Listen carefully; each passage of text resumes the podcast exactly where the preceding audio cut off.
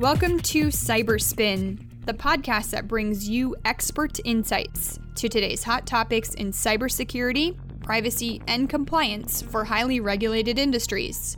Subscribe to Cyberspin on Apple iTunes, Spotify, or your preferred podcast platform, and a transcript of each episode can be found at redspin.com. Hello, welcome back to Cyberspin, Redspin's podcast. I'm Lauren Frickel, and in today's episode, we're going to introduce our CMMC newsletter, CMMC Spin. We're going to talk about what the newsletter is, who it's for, and talk briefly about the first two issues in case you missed them. To chat about all of this, we have a team of Redspin's finest. Joining me today is Tony Bunger, a CMMC provisional assessor here at Redspin. We also have Dr. Thomas Graham, our CISO, and Jeremy Mears, our CMMC sales director. Hey guys, let's jump right in. Jeremy, first question for you. What is CMMC Spin? Tell us, and please tell us who it's for. Thanks, Laura. CMMC Spin is Redspin's bi weekly newsletter dedicated to CMMC and the evolving CMMC ecosystem. Uh, our goal with the newsletter is to touch on key topics that we feel are important for organizations to be aware of as they are pursuing their own CMMC certification. With each installment of the newsletter, we'll be highlighting a variety of topics which may be applicable to organizations seeking certification for CMMC. With rolling out a compliance framework as robust as CMMC is, uh, we all knew that there were going to be some, some rough spots early on. The DoD continues to work hard in smoothing out those rough patches and polishing CMMC into a final product, which makes CMMC an ever evolving framework. Our hope as a C3PAO is to provide continued updates to everyone as we are providing guidance ourselves and be a source of accurate information as we continue the path to a, a final evolution of CMMC. Our goal with the newsletter is to help everyone seeking CMMC certification, both level 1 and level 3, and eventually levels 4 and 5. This includes organizations of all sizes and industry verticals, whether you are a manufacturer, a university doing research, or a healthcare provider with DoD contracts. The requirements for each level of CMMC are going to be very similar in how they're applied to organizations across all spectrums. So, if you're an organization in the CMMC space, signing up for the newsletter will provide your team with valuable insights on requirements from a C3PAO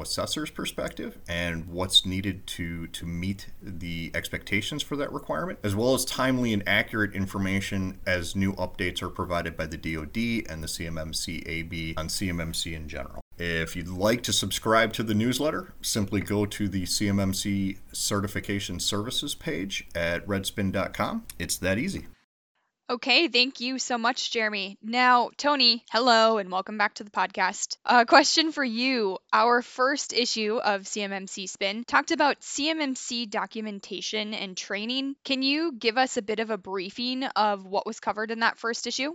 One thing that's unique about this newsletter is Tony, as a CMMC provisional assessor, a lot of you and your team actually write the content for this newsletter. So a lot of the information that folks receive in this newsletter comes firsthand from CMMC experts such as yourself. So, back to my question, Tony. Tell us about that first issue that talked about documentation and training.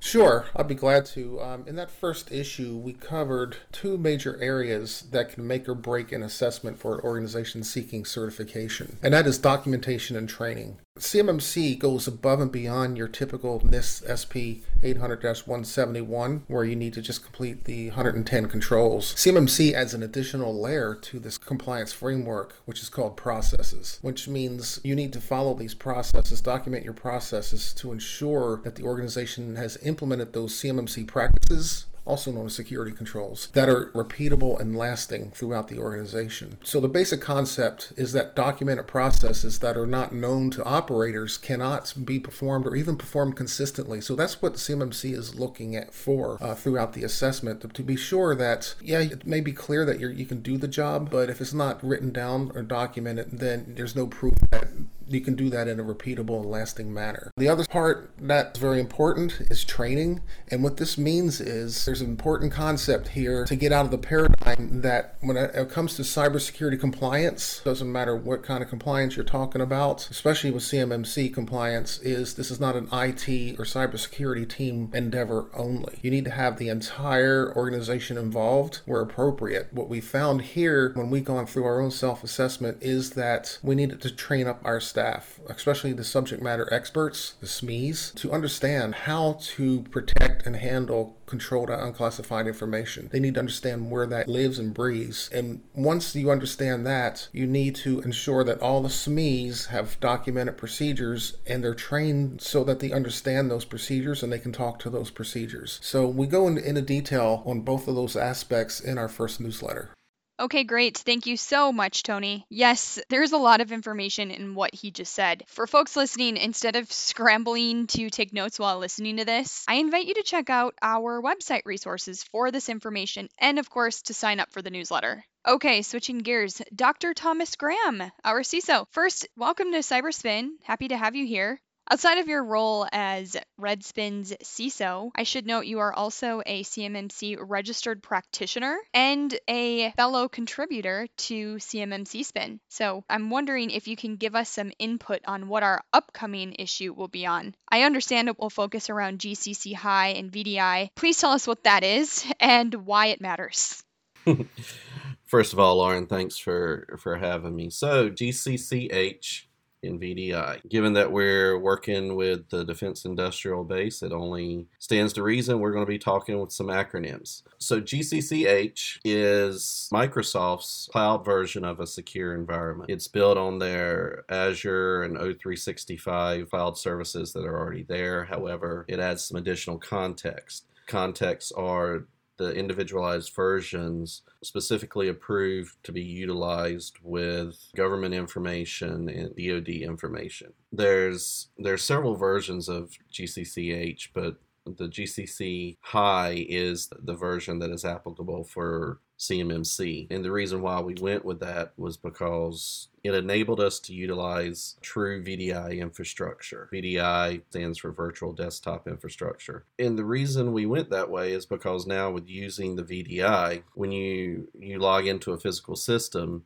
you now have an additional layer of security there that if that system gets lost, the malicious actor that took the system, they're not going to be able to get into the secure enclave, if you will. Reason being is that once you log into the VDI, you still have to utilize MFA credentials as well as a couple other mechanisms before you can even access the GCC high environment, which, if configured correctly, can only be accessed from that virtual desktop. Utilizing that kind of helped us overcome some hurdles with the new CMMC requirements that contractors are being placed under, primarily with the security of the data. With utilizing the, the virtual pieces that we did, we were able to carve out an enclave that only allows what is absolutely necessary in and out of it. This provides the ability to correctly show the, the explicit deny all that most security professionals look for when they're looking at network restrictions, where you allow by exception and deny by default. It was very easy to put this in place and show that the entryways and the exit ways were